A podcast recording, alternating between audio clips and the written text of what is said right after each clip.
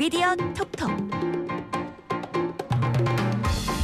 이번 주 화제가 된 미디어와 저널리즘 이슈 풀어봅니다. 미디어 톡톡 민동기 정상근 기자 두 분 함께합니다. 안녕하세요. 네, 안녕하십니까.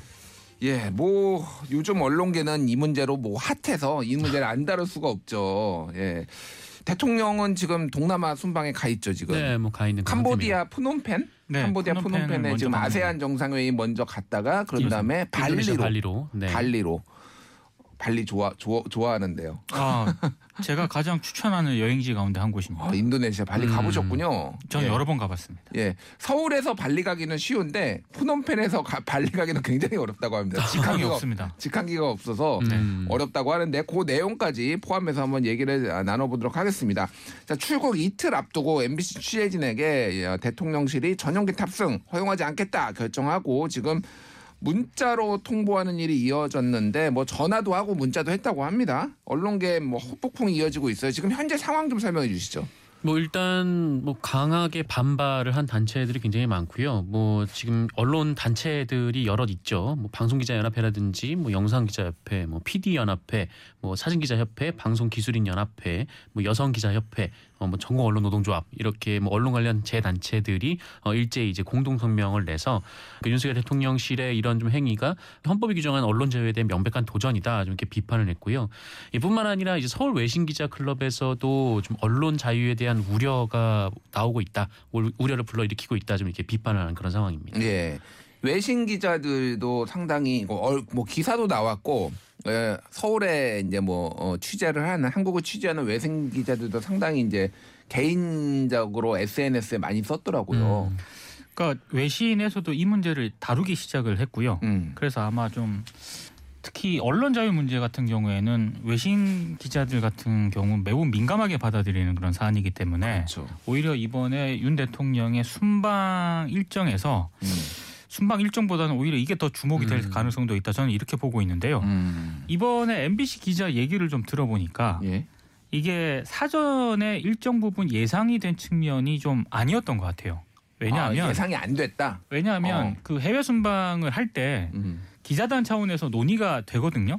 그리고 이게 뭐뭐 내일 갑시다 이렇게 가는 사안이 아니지 않습니까? 그렇죠. 가, 가려면 기본적인 절차가 필요한데 이를테면 여권이라든가 이런 것도 사전에 좀 제출을 해야 되고요. 음. 또 그런 조율을 뭐 기자단 내부에서 계속 해왔다는 거예요. 네. 대통령실 쪽하고. 그런데 한 3주 전부터 계속 논의를 해와다가 음. 그 전까지는 전혀 그런 분위기가 없었다라고 합니다. MBC 음. 기자들한테. 예. 그런데 어, 해당 MBC 기자 얘기를 들어보면 갑작스럽게 문자하고 통화가 음. 어, 순방 출발하기 이틀 전에 왔다는 거거든요. 예. 그러니까 그 얘기는 이제 추정해 볼 수 있는 게 그 전까지는 전혀 이런 부분에 대해서 문제가 없 거나 예. 대통령실 내부에서도 이 문제가 그렇게 심각하게 논의가 되지 않다가 음. 아, 떠나기 전 며칠 전에 갑작스럽게 누군가에 의해서 결정이 된 게 아닌가. 그 이렇게 누군가가 누굽니까? 그건 모르는 거죠. 어. 예, 그건 모르지만 예. MBC 기자 얘기는 뭐 이런 순방의 일정이라든가 절차 같은 거를 논의를 했을 때 예. 그 전에 뭐 대통령실이라든가 이런 데서 아 MBC는 이번에 이런 논의가 전혀 없었다는 거예요. 음. 다뭐 여권이라든가 이런 것도 제출하라고 하고 이런 상황이었다는 겁니다. 음. 근데 갑작스럽게 분위기가 바뀐 것 같다는 그런 얘기를 하고 있습니다. 언론 보도나 뭐 이런 데에 따르면은 어쨌든 김은혜 홍보수석이 이것을 주도한 것은 아니고 이거는 좀 어쩔 수 없다라는 식으로 이제 답변을 했다라고 하고 그래서 윤석열 대통령이 직접 지시를 한 것 아니냐 뭐 이런 언론 보도들이 좀 나오더라고요. 그런 추정이 나올 수밖에 없는 상황이라고 보는 게그 사실 아까도 말씀하셨지만 뭐 오래전부터 계속 준비를 했었는데 그때까지는 얘기를 없다가 이게 하루아침에 이런 통보 그러니까 각- 그것도 출발하기 이틀 전에 이런 통보가 나왔기 때문에 어, 이 말은 즉슨 돌려 말하면 그 누군가의 결단 하나로 그 일이 처리됐을 가능성이 굉장히 높거든요. 음. 그런데 이 누군가의 결단이 있었다고 한들 어, 이제 대통령이 이제 최종 승인을 하지 않으면 이런 결정을 최종적으로 내릴 수 없을 뿐더러 음. 어, 더욱이 그 일이 알려지고 나서 그 다음 날 어, 그러니까 그 일이 채 다 모두에게 알려지기, 알려지기 전에 그 다음 날 이제 윤석열 대통령이 출근했을 때 대통령에게 질문을 하자 대통령이 여기에 대해 서 답변을 했단 말이죠. 예, 예. 그러니까 모르고 있었던 사실은 아니다라는 점에서 봤을 때그 음. 결정권자가 대통령이 아니었겠느냐 좀 이런 어, 추정이 좀 나올 수밖에 없는 그런 상황입니다. 그렇군요. 윤석열 대통령은 국익이 걸려 있기 때문인데 우리 기자 여러분께서도 이런 외교 안보 이슈에 관해 취재 편의를 제공해 온 것이 그런 차원에서 받아들여 주시면 되겠습니다라고 얘기를 해서 한마디로 얘기하면 MBC를 태우고 가는 게 국익에 훼손되는 일이고 지금 전용기에 탑승하는 거는 취재 편의를 대통령실이 제공하는 거다 이렇게 얘기를 했는데 지금 일단 출입 기자단에서 이 취재 편의라는 표현에 대해서 상당히 반발하면서 이제 성명까지 낸 상황이에요. 아니, 왜냐하면 취재 편의라는 이 단어 자체가 음. 마치 어, 대통령실이 국민 세금으로 예. 기자단을 데리고 가서 음. 이런저런 편의를 봐주고 뭐 이런 의미가 좀 깔려 있는 것 같지 않습니까? 예. 근데 지금 뭐 여기 정상근 기자도 알고 진행자도 다 아시겠지만 이미 그 해- 대통령 해외 순방할 때 대통령 전용기를 타는 것부터 시작해가지고요 전용기 이용료, 숙식, 심지어 프레스룸 비용에서도 언론사가 각자 다 부담을 하거든요. 음. 그래서 기자 한 명당 아마 수백만 원씩 그 비용을 지불하는 걸로 알고 있습니다. 이번에는 제가 어, 물어보니까 좀 길잖아요. 이번에는 길죠. 열흘 정도 돼서 한 1인당 천만 원 정도 냈다고 합니다. 네. 예. 그러니까 이 순방이 길면은 이제 돈이 100단위에서 1000단위로 넘어가게 음, 되는데 이제 그런 상황이기 때문에 취재 편의는 좀 아닌 것 같다. 음. 이래서 이제 기자들이 좀 그 부분에 있어서 반발을 좀 하는 것 같고요. 그리고 음. 국익 얘기를 대통령실도 물론이고 윤 대통령도 하지 않았습니까? 예. 근데 진정으로 지금 국익을 해치는 쪽이 누구인가? 음. 그러니까 언론계 반응은 이렇습니다. 왜냐하면 자유를 그렇게 강조하신 대통령이잖아요. 예. 근데 언론 자유를 침해하는 이런 지금 행위들을 계속 발언들과 행위들을 해오고 있다는 점에서 음. 특히 외신 기자들의 반응을 좀 살펴봐도 굉장히 부정적이거든요. 음. 그럼 진정으로 지금 국익을 해치는 쪽이 누구인가라는 질문을 할 수밖에 없는 거죠. 예, 그렇군요. 일단 뭐 국익을 해쳤는지는 모르겠으나 대통령이 일단 이게 굉장히 주목을 많이 받았어요. 외국에서. 그러면은 국익이 떨어질 수도 있겠다. 언론 자유를 제한하는 나라 뭐 이런 우려들이 나오는 건 사실인 것 같습니다.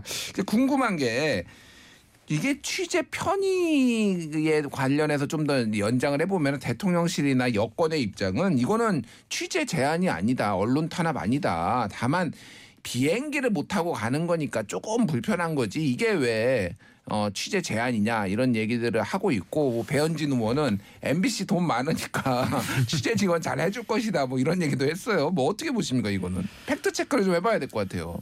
글쎄요. 뭐 근데 사실 아까도 말씀드렸지 아까도 말씀 민동, 민동기 선배가 얘기를 하셨지만 뭐 어쨌든 이제 기 취재 편의라기보다는 일단 그 기자들이 다 돈을 모아서 같이 가는 거고. 근데 사실 어떻게 좀 다른 면에서 보면은 그렇게 대통령실 출입 기자들이 일종의 좀 약간 좀 편하게 갈 수 있는 건 맞죠. 음. 어, 대통령실 출입을 하지 못하는 기자들에 비해서 뭐 그분들은 이제 비행기를 타고 왔다 갔다 하고 어, 그 안에서 이제 기자 간담회를 하는 경우가 꽤 많기 때문에 좀 아무래도 이제 취재를 좀 더 많이 할 수 있는 그런 뭐 자격이 좀 부여되게 되겠지만 음. 근데 어쨌든 뭐 이런 상황에서 글쎄요. 뭐 근데 지금 이제 문제는 그런 차원에서 지금 대통령실이라든지 뭐 여권에서 얘기를 하고 있는 게 아니잖아요. 예. 지금 대통령실이나 여권에서 얘기하는 거는 어 그러니까 MBC가 이제 가짜 뉴스를 방송을 했고 음. 그리고 또어 이제 국익을 훼손했다라는 건데 그 기준이 좀 뭐랄까 많은 사람들이 동의를 하지 못하는 굉장히 좀 자의적인 판단이라는 데 있습니다. 그러니까 음. 이게 뭔가 가짜 뉴스를 했기 때문에 좀 MBC를 데리고 가는 것이 국익에 손상된다라고 주장을 하려면 어 최소한 이제 법원 판단 정도는 받고 나서 그렇게 결정을 하는 게 더 옳지 않았을까라는 생각이 드는데 음. 어, 일단 지금 뭐 법원에서 뭐 언론중재위원회에 지금 간 걸로는 알고 있습니다만 뭐 아무런 판단도 나오지 않은 상태이고요. 예. 네,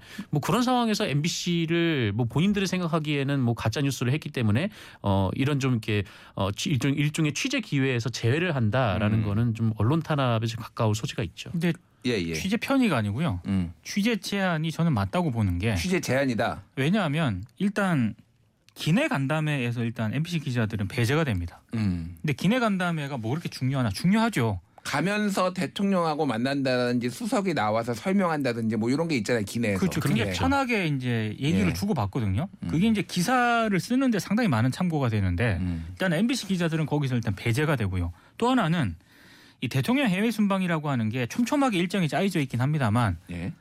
이 나라에서 저 나라로 이동을 하고 또이 도시에서 저 도시로 막 이동을 하지 않습니까? 근데 이게 굉장히 일정이 촘촘하게 짜여져 있기 때문에 음.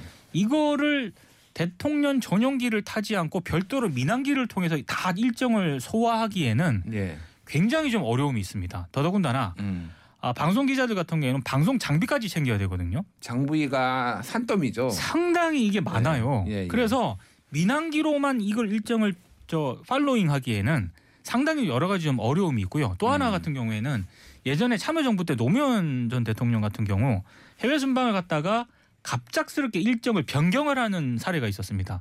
그래서, 그래서 이라크 짜이툰 예, 예. 부대를 급작스럽게 이제 방문을 한 적이 있었거든요. 음. 물론 극비리에 만약에 그런 일정이 돌발적으로 생긴다라고 했을 때 음. MBC 기자들은 그 자체를 취재를 못하게 되는 경우가 발생할 수도 있기 때문에 음. 단순히 이게 취재 편의라고 얘기하기에는 여러 가지 좀 문제가 걸려 있는 거죠. 그래서 아까 전에 제가 모두에 말씀드렸는데 지금 어, 캄보디아 푸놈펜에서 발리 다음 일정이 발리인데 직항기가 없어서 음. 도로 서울로 와가지고 발리로 가야 되나 뭐 이런 얘기들이 나오고 있더라고요. 실제로 그러니까 예 고민이 있죠. 뭐니까 싱가폴, 홍콩, 서울 뭐 이런 데로 다시 이- 와야지만 비행기가 있다라고 하네요. 뭐 그런 뭐 이거 큰 문제는 아니지만은 장비가 한두 개가 아니라서 그렇죠. 그걸다 싣고 다니는 것도 보통 일이 아니다. 그래서 이거는 사실상 취재 제한이다 이렇게 얘기를 하고 있습니다.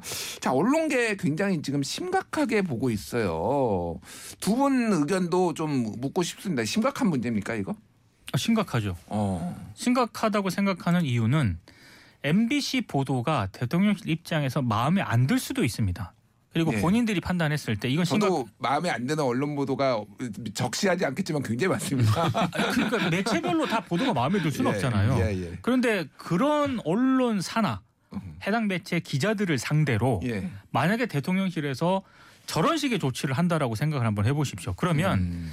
대한민국의 언론 자유 지수가 아마 상당 부분 큰 폭으로 내년에 하락을 할 가능성이 높습니다. 어. 그거 자체가 국격 훼손이라고 저는 생각을 뭐 하고. 국경 없는 기자회나 프리덤 하우스에서 매년 이게 내잖아요. 발표를 하거든요. 발표를 하잖아요. 네. 예. 근데 정권이 이렇게 정권 차원에서 마음에 들지 않는다는 이유로 음. 어떤 특정 매체에 대해서 이런 식의 어떤 조처를 취한다. 그러니까 항상 김준일 기자도 이런 얘기를 하지 않습니까? 예. 역으로 생각을 해보면 됩니다. 음. 만약에 그 전 정권인 문재인 정부에서 예. 해외 순방을 하러 그러니까 출발하기 며칠 전에 음. 이를테면 보수 종편이라든가 음. 보수 언론사 특정 언론사를 상대로 이런 조처를 취했다. 음. 어떻게 되겠습니까? 음. 상당히 거센 반발을 불러일으킬 수밖에 없는 상황인 거거든요. 난리가 났겠죠. 모두 언론 음. 투사가 됐겠죠. 그렇습니다. 예, 그러니까 예, 예. 역지사지를 해보면 굉장히 네. 간단한 문제거든요. 예. 네.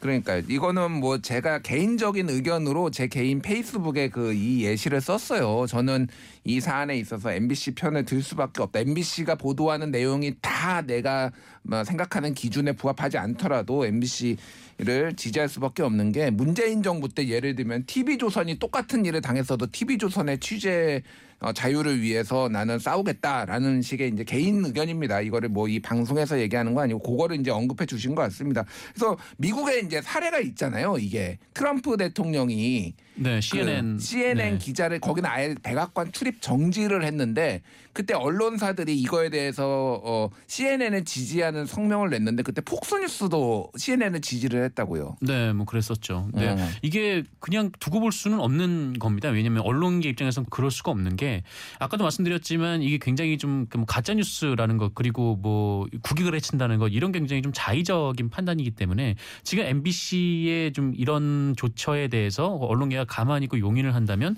앞으로 이런 일이 또 발생하지 않으리란 법이 어디 있느냐. 음. 왜냐하면 뭔가 특별한 기준이 있어서 그런 게 아니라 음. 어, 단순히 자기들이 봤을 때 가짜 뉴스를 했기 때문에라는 판단 때문에 이런 일을 벌인 거라면 좀 이렇게 언론계에서는 그냥 두고 보기는 좀 어려운 그런 상황이다라고 좀 보여집니다. 특히 이제 뭐 대통령이 뉴욕에 가서 했던 발언에 대해서는 바이든이냐 날리면이냐 뭐 이거를 가지고 지금 결과적으로는 문제가 된 것 같은데 지금 그 아까 전에 좀 간단히 언급했지만 출입 기자단에서도 공동으로 이제 성명을 내고 이 조치를 철회하라라고 얘기를 했고 이 갈별 언론사한테 좀 자율적으로 맡겼는데 맡겼는데 한겨레랑 경향신문 같은 네. 경우에는 지금 우리도 민항기를 타겠다라고 해서 지금 민항기를 타고 가- 어, 푸놈펜에 간 상황이에요.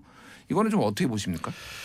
어, 좀 뭐라 그럴까요? 좀 어쨌든 그 언론계에서 이거를 그 그냥 넘기면은 안 된다라고 말했던 좀 그런 입장 선상에서 그 여기에 보이콧한 언론사가 두 개밖에 안 된다는 게 굉장히 좀 저는 개인적으로 좀 뭐랄까요 좀 속상하긴 합니다. 음. 예, 속상하긴 예. 하고 어, 어쨌든 뭐 이런 일이 벌어졌는데 뭐 사실 좀 그 이 전까지는 좀 그런 생각을 하고 있었거든요. 그러니까 저는 이제 좀 출입 기자 제도에 좀 반대를 하는 입장이고 음. 어 그리고 좀 이렇게 뭐 언론사가 뭐 대통령기에 탑승해서 왔다 갔다 하면서 여기서 이제 따로 브리핑을 하고 거기서 또 엠바고도 걸고 뭐 이런 음. 일들이 좀 많았었기 때문에 저는 이렇게 최대한 뭐 공직과 관련된 부분 그 공적인 일에 대해서는 오픈하는 게 맞다라고 생각하는 입장에서 좀 이렇게 너무 좀 폐쇄적인 거 아닌가라는 생각을 했었는데 예. 이거는 좀 그거와는 좀 다른 문제거든요. 그러니까 뭐 음. 그거는 그것대로 생각을 하되 뭐 이거 같은 경우는 원래 거기 안에 들어가 있던 MBC가 어그 뭐라고 할까요? 좀 객관적이지 못한 기준에 의해서 아예 취재가 제한돼 버린 그런 상황이기 때문에 예, 예. 그것도 이제 비판 기사를 냈다라는 이유로 음. 어좀 뭐라고 할까 좀 언론계가 좀 이 문제에 대해서는 다 같이 좀, 어, 좀 어깨를 좀 걸고 좀 맞서야 되지 않나라는 생각이 좀 듭니다. 예. 어쨌든 이 문제가 아마 그 순방 기간 내내 어, 다른 외신에서도 아마 취재를 하고 대통령한테 입장을 물어볼 것 같은데 NK 뉴스라고 뭐 서울에 본사를 둔 미국의 북한 매체가 있는데 여기에 대표 기자 체드 오 캐롤이 이 사안에 대해서 이렇게 의견을 밝혔어요. 북한 같다. 음. 북한 같은 경우에는 이렇게 보도 지침이 내려온다고 합니다. 북한에 대해 왜곡되거나 악의적인 의도로 잘못된 보도를 한 경우 언론인으로서의 사명과 의무에 반하여 북한 사회의 안정과 공공의 이익을 침해하는 행위를 한 경우 북한과 북한 인민의 이익을 침해하고 명예를 훼손하는 행위를 할 경우에는 취재 활동을 금지할 수 있다고 규정하고 있다라고 하면서 이게 북한 같은 거 아니냐라는 거를 이 이제 기자가 얘기를 했어요. 저는 뭐 다 동의하지는 않지만 어쨌든 이렇게 보는 사례가 있다라고 한다면 이게 글쎄요 참뭐 어, 한국의 국격이 떨어지는 거 아닌가 이런 우려가 됩니다. 이거는 아마 계속 이어질 것 같아서 다음 시간에 한번 다시 한번 다뤄보도록 하겠습니다. 여러분은 지금 TBS 아고라를 듣고 계십니다. 미디어 비평 프로그램 TBS 아고라 저는 김준일이고요. 오늘 미디어 톡톡 민동기 정상근 기자 두 분과 함께하고 있습니다. 기억해둘 good news 꼬집어줄 bad news 선정해 보겠습니다. 좋은 뉴스 good news 정상근 기자 어떤 거 골라오셨어요? MBC 아, 가져왔는데요. 만나면 좋은 친구 MBC인가요? 네. 예. 어, 어, 보도 제목은 뭐 그 방송 리포트로 나온 건 아니었고요. 음. 그 인터넷에 뭐 이제 쓴 기사입니다. 예. 이 제목은 이상민 장관 발언 잘못 왜 인정했을까라는 제목의 기사였어요. 오. 어, 요새 좀 이런 기사들이 많잖아요. 그러니까 뭐 정치인이나 혹은 이제 인플루언서의 발언 하나하나로 기사를 이제 쓰는 좀 예, 그런 예. 기사들이 참 많은데 이게 좀 감시와 견제 대상인 좀 공직자들 대상으로도 그런 기사들이 참 많더라고요. 그래서 뭐 누구 어느 의원이 이렇게 말했다, 뭐 어느 음. 장관이 이렇게 말했다, 뭐 이런 식의 기사들이 굉장히 많은데 예. 제가 MBC 기사를 들고 온 것은 뭐 이제 공직자의 발언, 그러니까 이상민 장관의 발언을 두고 좀 이렇게 집중 분석을 했다라는 데 있습니다. 그러니까 예. 이 분석이 뭐 옳다, 뭐 저와 생각이 다르다, 뭐 이건 뭐 두 번째 문제고요. 어쨌든 그 이상민 장관이 뭐 이태원 참사 직후에 논란이 될 만한 발언을 했고 또 이를 사과하고 번복하는 과정에서 어 이상민 장관이 왜 그렇게 가- 태도를 갑자기 바꿀 수밖에 없었는지에 대해서 분석하는 기사였어요. 예. 그러니까 이 기사 안에는 그 이번 참사에 그 행정안전부와 그 장관이 어디까지 책임을 물어야 하는지가 좀 그러다 보니까 좀 자연스럽게 녹아 있는 음. 좀 그런 기사이기도 합니다. 그러니까 이상민 장관이 뭐그 참사 직후에 이 현장 경찰이 예년보다 많았다라거나 이 방역 인력은 질서 유지 업무와 관련이 없다 이런 말을 했었는데 예. 이 과거 사례를 비교를 해보고 또 법에 나온 내용을 통해서 어, 경찰의 인력 투입 여부 그리고 이 투입된 경찰 중에서 이 정복 경찰이 몇 명이나 있느냐 이 부분도 굉장히 좀 중요하다 뭐 이런 그 데이터를 통해서 이, 이 결론을 좀 내리고 또 이제 폴리스 라인 설치라든가 좀 이런 부분들을 짚었습니다. 그러니까 음. 어, 그런 차원에서 이 기사는 좀 팩트 체크 기사라고도 볼 수 있는데 예, 예. 어, 하지만 뭐 누군가의 발언이 중요해서 그 발언을 인용하는 기사가 필요할 때는 그, 그래도 음. 적어도 이 정도는 좀 공을 들였으면 좋겠다라는 생각에서 이 기사를 좀 good news로 가져왔습니다. 예, 지금 그 정상근 기자께서 팩트 체크 기사라고 했는데 이거 쓰- 기사를 쓴 전준홍 기자가 MBC의 팩트 체크 담당 기자예요. 네. 예. 네. 그래서 제가 얼마 전에 방송기자연합회에서 토론회가 있었는데 팩트 체크 어떻게 하면 잘할 수 있을 것인가 그때 제가 사회를 봤는데 그때 전준홍 기자가 나와서 팩트 체크 어렵다라고 괴로움을 음. 토로하신 그런 사례가 있습니다 최근에 그런데 훌륭한 기자 기사를 써왔네요. 네. 예, 그러니까 이런 기사들이 좀 많았으면 좋겠어요. 그러니까 이게 대형 참사나 음. 재난이 발생했을 때 우리 언론들에게 좀 당부하고 싶은 게 속보나 속도가 중요한 게 저는 아니라고 생각을 예. 하거든요. 그리고 특히 이제 데스크들이 현장에 기자를 파견을 할때 음. 내보낼 때 어, 이게 참사나 어떤 재난 사고라고 만약에 판단이 되면 음. 준칙이 있습니다. 음. 그 준칙에 대해서 한 번 더 고지를 해주고 어떤 어떤 부분에 대해서는 가급적 취재를 좀 하면 안 된다. 음. 이런 것들이 계속 문제가 되었기 때문에 음. 뭐 유가족이라든가 혹은 뭐 희생자를 막 그렇게 막 찍는다든가 이런 부분에 대해서 한번 고지를 해주는 게 필요하다고 생각을 하는데 예. 여전히 좀 그런 부분이 좀 부족을 한것 같고요. 그리고 음. 저도 이 기사가 굉장히 좋다고 생각하는 이유 중에 하나가 빨리 쓰는 게 중요한 게 아니잖아요. 음. 음. 차근차근 팩트 체크를 하면서 뭐가 중요한지를 일단 일깨워주는 그런 기사였다고 생각을 하거든요. 예. 그러니까 이런 기사들이 조금 더 많아졌으면 좋겠습니다. 음. 뭐 빨리 쓰는 거는 그 상황에서 또 빨리 써야 될 때도 그렇죠. 있는데 네. 이런 기사가 좀 적은 게 문제인 것 같아요. 그러니까 이게 그렇죠. 시간도 들고 분석도 하려면은 여러 가지 품을 들여야 되는데 그렇죠. 거기에도 조금 언론사들이 시간을 좀 할애를 할 수 있게 기자들한테 여유를 줬으면 좋겠다 이런 생각을 합니다. 자 민동기 기자 가져온 굿뉴스 어떤 건가요? 저는 한국일보가 11월 9일자에 보도한 기사인데요. 제목이 예. 밤새 음식물 쓰레기 치운 미화원들 밥값과 기본급 떼이며 일했다. 이런 어, 제목의 기사입니다. 일단 제목만 들어봐도 약간 화나는 그런 어, 내용이네요. 저는 이 예. 기사는 사실 단편적으로 일부 언론들이 좀 보도를 하긴 한 내용인데 음. 제가 이걸 좋은 기사라고 가져온 이유는 한국일보가 아주 오랫동안 지속적으로 아, 중간 착취도 차- 중간 착취의 지옥도 그 후라는 그런 연재를 하고 있거든요. 아. 그러니까 이 연재는 어, 흔히 말해서 어, 우리 노동 시장에서 가장 낮은 임금을 받는 분들 중에 하나가 중간 착취자들입니다. 이 중간 착취자들이 어, 좀뭐 법적 용어로 따지면 간접 고용 노동자들 있지 않습니까? 음. 그러니까 원청이 정한 직접 노무비를 용역업체라든가 예. 파견업체가 노동자에게 다 안 주고 착복을 하는 그런 사례가 있거든요. 어. 이 피해자를 아마 이게 중간 착취자들이라고 얘기를 하는데 예. 아, 이 제목에서 보신 것처럼 3년 동안 이 울산의 환경미화원 분들은요 떼인 식 대가 한 4억 정도 된다라고 하거든요.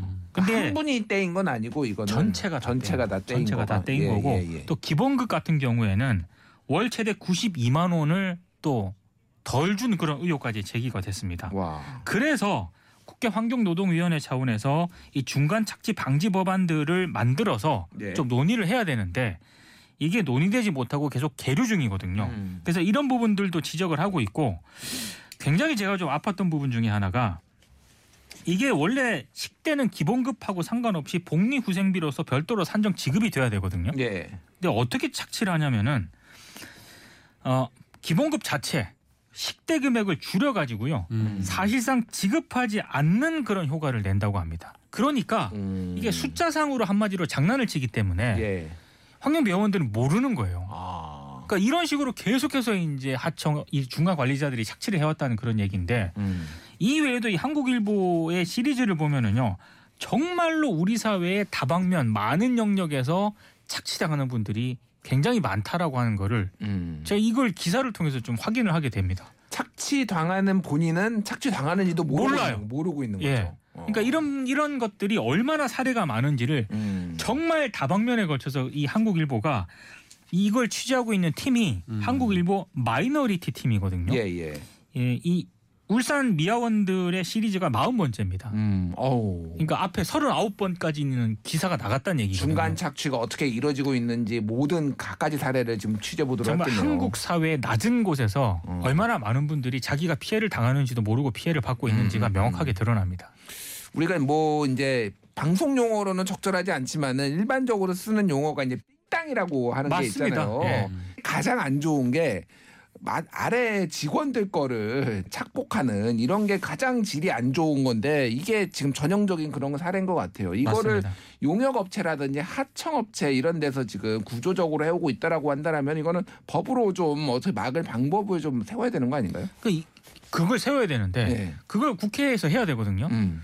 법안까지 대충 만들어져 져 있습니다. 예. 몇 가지 법안들은. 근데 환경노동위원회 상임위에서 예. 통과가 안 되고 있어요. 어. 그러니까 우선순위에서 계속 밀린다는 그런 얘기죠. 어. 그러니까 그렇군요. 이런 기사를 통해서 국회가 좀 압박을 받아야 되는데 음. 사실 이렇게 good news로 가져오기 전까지 아마 이 기사가 계속 진행이 되고 있는지도 모르는 분들이 아마 많을 거예요. 그러겠네요. 포털에서 이런 기사 메인에 배치를 안 하거든요. 메인에 배치가 잘 안 되죠. 일단 간접 고용 노동자가 정부 통계로 한 350만 명 정도 맞습니다. 지금 되고 있기 때문에 이게 한두 명이 이 적용을 받는 게 아니라서 이 부분은 좀 관심을 가져야 될 것 같고 어, 국회도 좀 정치권도 관심을 가져줬으면 좋겠습니다. 이어서 bad news, 나쁜 뉴스 선정해 보겠습니다. 정상근 기자 어떤 거 가져오셨어요? 저는 TV 데일리라는 매체의 보도였는데요. 이 제목은 김지민, 김준호 시청자 무시하는 대단한 my way love.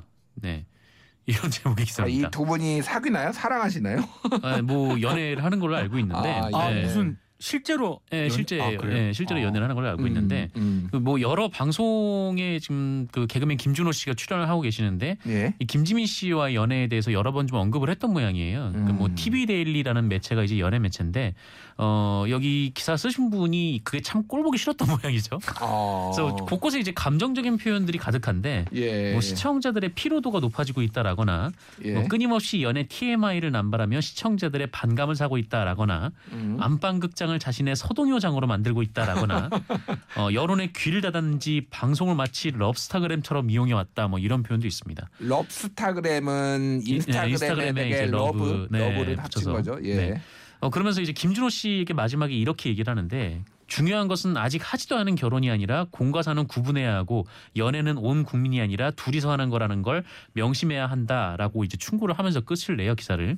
아. 어, 그런데 이, 그, 이 기자가 비판했던 방송 프로그램 상당수가 리얼리티 프로그램입니다. 아. 연예인이나 비연예인의 일상을 관찰하고 사생활을 그대로 노출하는 포맷이거든요. 예, 예. 어, 저는 이 포맷에 대한 비판을 할 수 있다고 봅니다. 그 아, 연예 그렇죠. 매체가. 예, 그러니까 리얼리티 프로그램이 너무 남발해 있고 또 지나친 수위에 대한 비평도 뭐 각자 판단 기준 다르겠지만 할 수 있다고 보는데 음.